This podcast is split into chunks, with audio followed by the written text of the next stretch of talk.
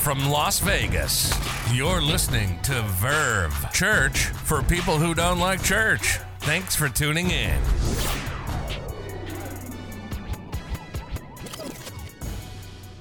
My wife and I moved to Las Vegas about two and a half years ago. You see, we both grew up in Phoenix, so moving in the middle of summer here in Vegas really wasn't quite the heat shock for either of us. But, anyways, uh, we've lived in the same apartment since we moved here. Uh, and our little apartment cove has has four apartments in it, right? So there's our apartment. Um, you've got the one across, kind of the, the walkway from us. You've got the one right above us, and the one across and above. Now, during our two years of this apartment complex, um, there has been at least two other tenants in each of the apartments in our little square, right? So people have been in and out quite a bit. Uh, and boy, has there been some interesting characters. So we had the uh, hipper, hippie stoner chick who let her cat out and got onto everyone's porches and made a mess everywhere, right? We had the family upstairs that got evicted because the husband was in a gang and had several illegal weapons in the house. And then we had the snake people, right? We didn't know that the people who lived above us when we moved into our apartment were snake people, but boy, did we find out. One morning, my wife uh, was up and doing a little bit of laundry, and she opened up the back door to find this.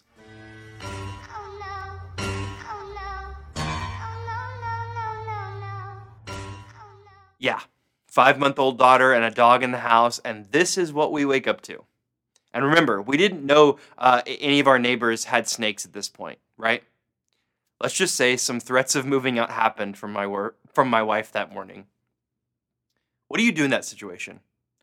Let's just say it was a little bit hard to love our neighbors that day. Today we're starting a new series and it's called Love Where You Live. Our goal is to follow Jesus example in loving everyone always. And it starts with where we live. One time in Jesus' life, he was asked what the greatest commandment was. Someone said, Hey, Jesus, of everything that God wants us to do, what is the most important one that we should focus on? We see this uh, and his answer in the, in the book of, of Mark, chapter 12, and it says this One of the teachers of the law came and heard them debating. Noticing that Jesus had given them a good answer, he asked him, Of all the commandments, which is the most important? The most important one, Jesus answered, is this Hear, O Israel, the Lord our God, the Lord is one. Love the Lord your God with all your heart, and with all your soul, and with all your mind, and with all your strength. The second is this love your neighbor as yourself. There is, there is no greater commandment than these. In this encounter, Jesus gave two commandments love God and love people. That is what is most important. That is what life is all about. So much so, it's part of our DNA here at Verve. Our mission is to is literally to love God, love people, and turn the world upside down. We try uh, to and live out Jesus' greatest commandment with everything that we do here.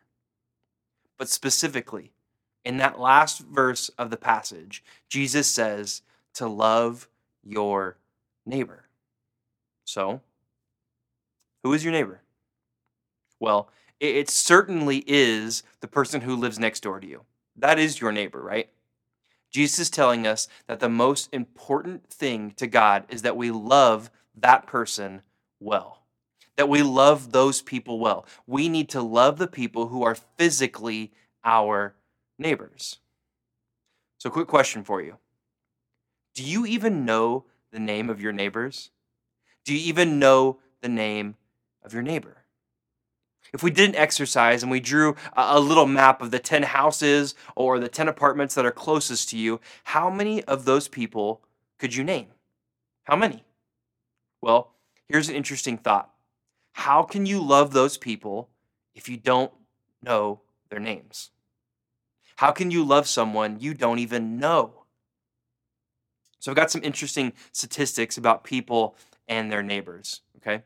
According to the Pew Research Center, uh, 57% of Americans say they know only some or none of their neighbors. And what's interesting is that for people from 30 to 49 years old, it grows to 72%. And then it jumps again to 78% from 18 to 29 year olds. It's crazy that we don't even know our neighbors. We don't know. We don't know who they are. We don't know what they do. We don't know what they like. We, we know them based on their bumper stickers and the things that are in their trash can, and that's about it. Here's what's interesting about that survey. Here are some things um, that were discovered based on the people who actually knew their neighbors, right? There were fewer lives lost in neighborhoods that were well connected.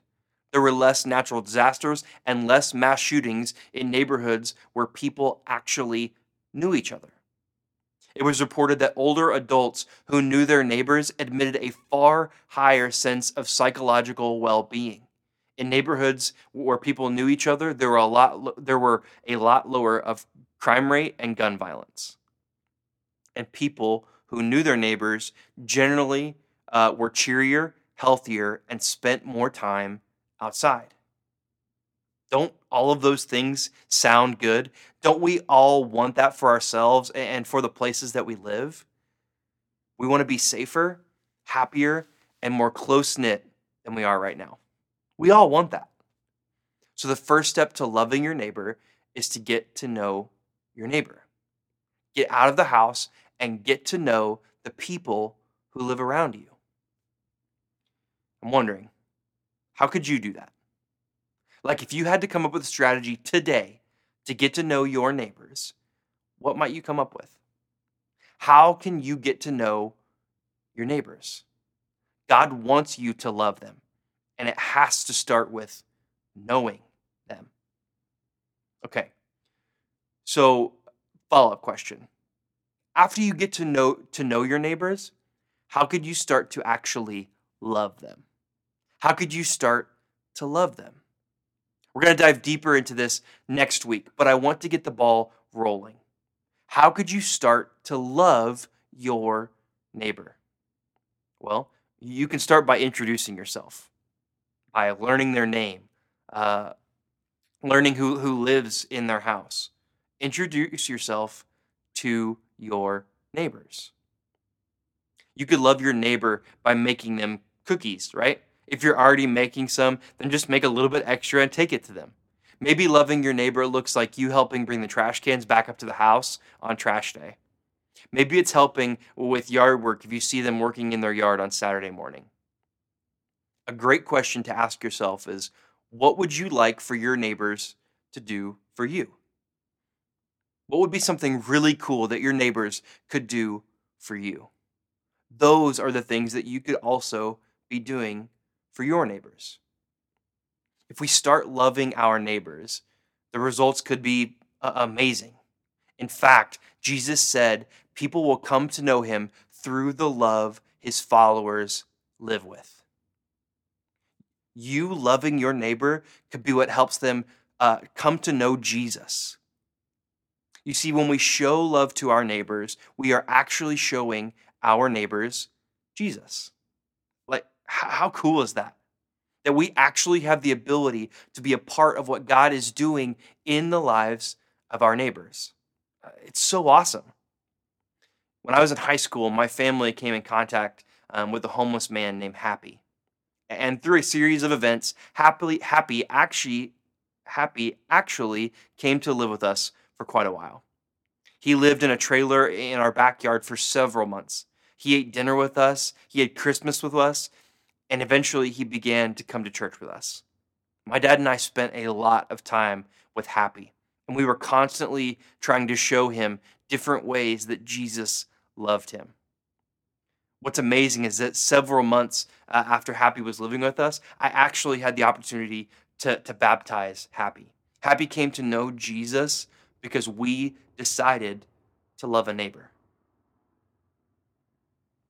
When you think uh, about where you live, if I asked you why you actually live there, you'd probably say it was because uh, it was available, because it was affordable, Maybe you, you actually liked the area.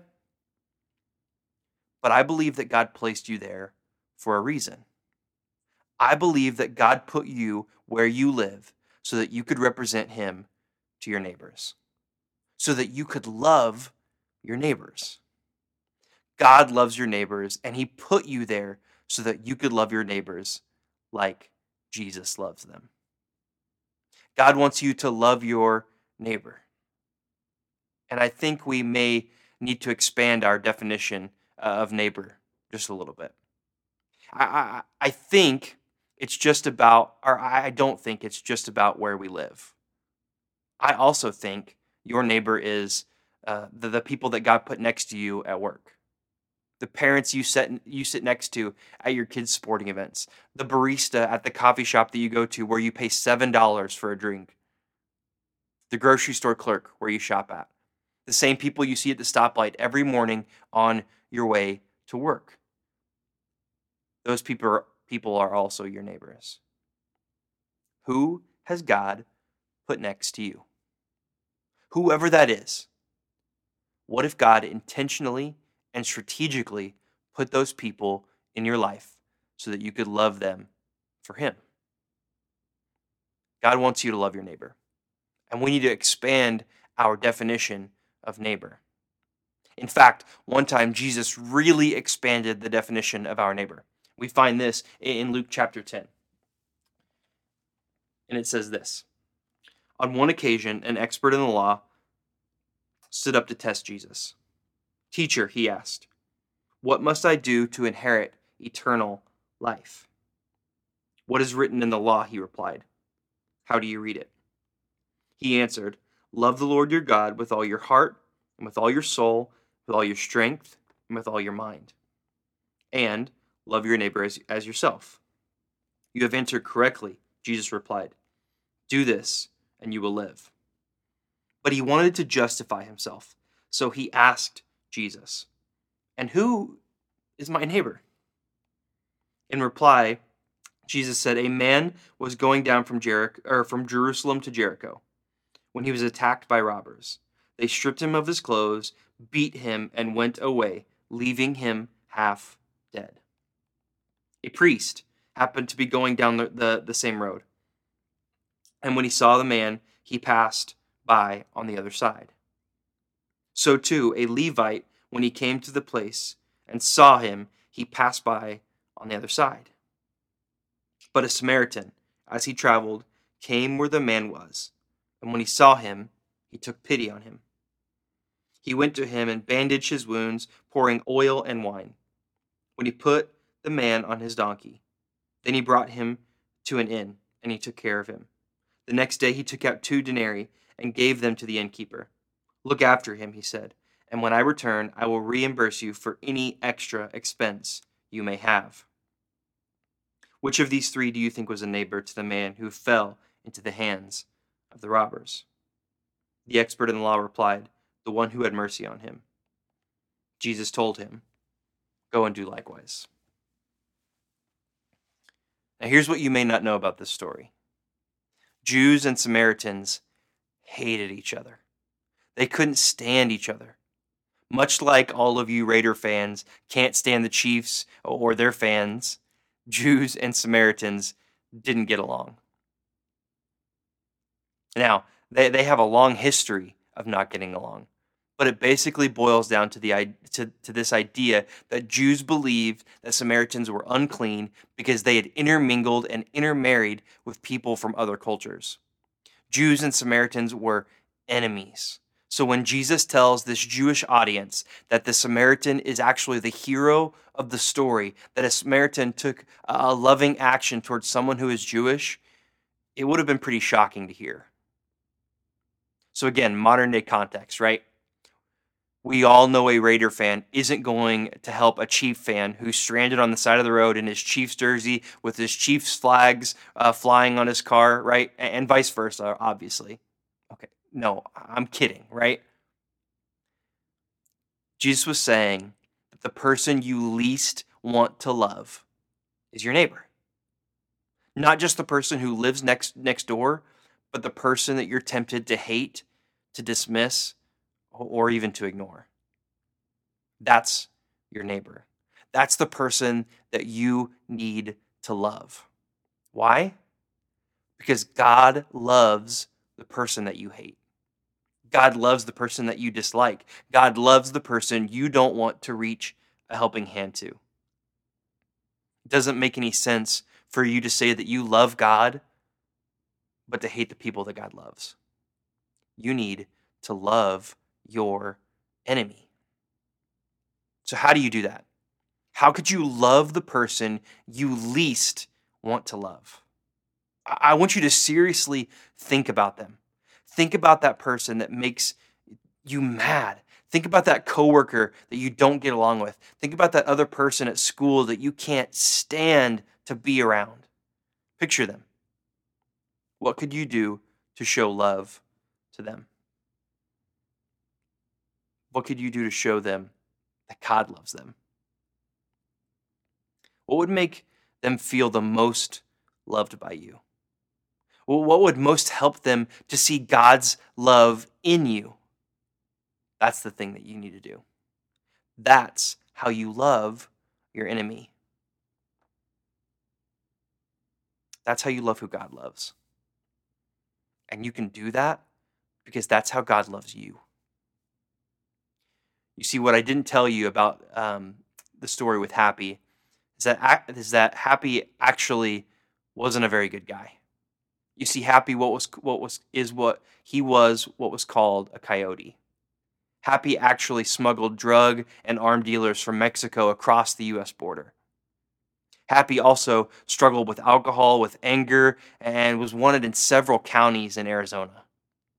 Happy wasn't a very good guy. There were several times I had to deal with Happy drunk or high or, or upset or upset about some situation that he was in. Happy was really, really hard to love sometimes. He made bad decisions. He put my dad and I in difficult situations where we had to stick our neck out for him. But we knew that we needed to love Happy. I'll tell you right now, it's not easy to share a shower in your own home with someone who lived the way that Happy did. It's not easy to wake up early before school and take Happy to work because he can't drive himself. It's not easy to continue to love someone no matter what bad decisions that they make. But we knew that Happy needed to know the love of Jesus. And because we loved him, he did. He knew that Jesus loved him because he knew that some of Jesus' followers loved him. And that's why we're supposed to love our neighbors. Jesus told the expert in the law, Go and do likewise. And that's what he would tell us to do. Go and do likewise. Let's go love where we live. Let's pray. Hey, God. Thank you so much for your son. Thank you for the very clear examples that he gives us on how it is that we're supposed to love and who we're supposed to love. God, no matter who it is today that's on our heart that we need to love, whether it's a physical neighbor or not, help us love better. Help us love like you love us to everyone we come in contact with. Help us show that love to everyone. Help us to love our neighbor. We say these things in your name.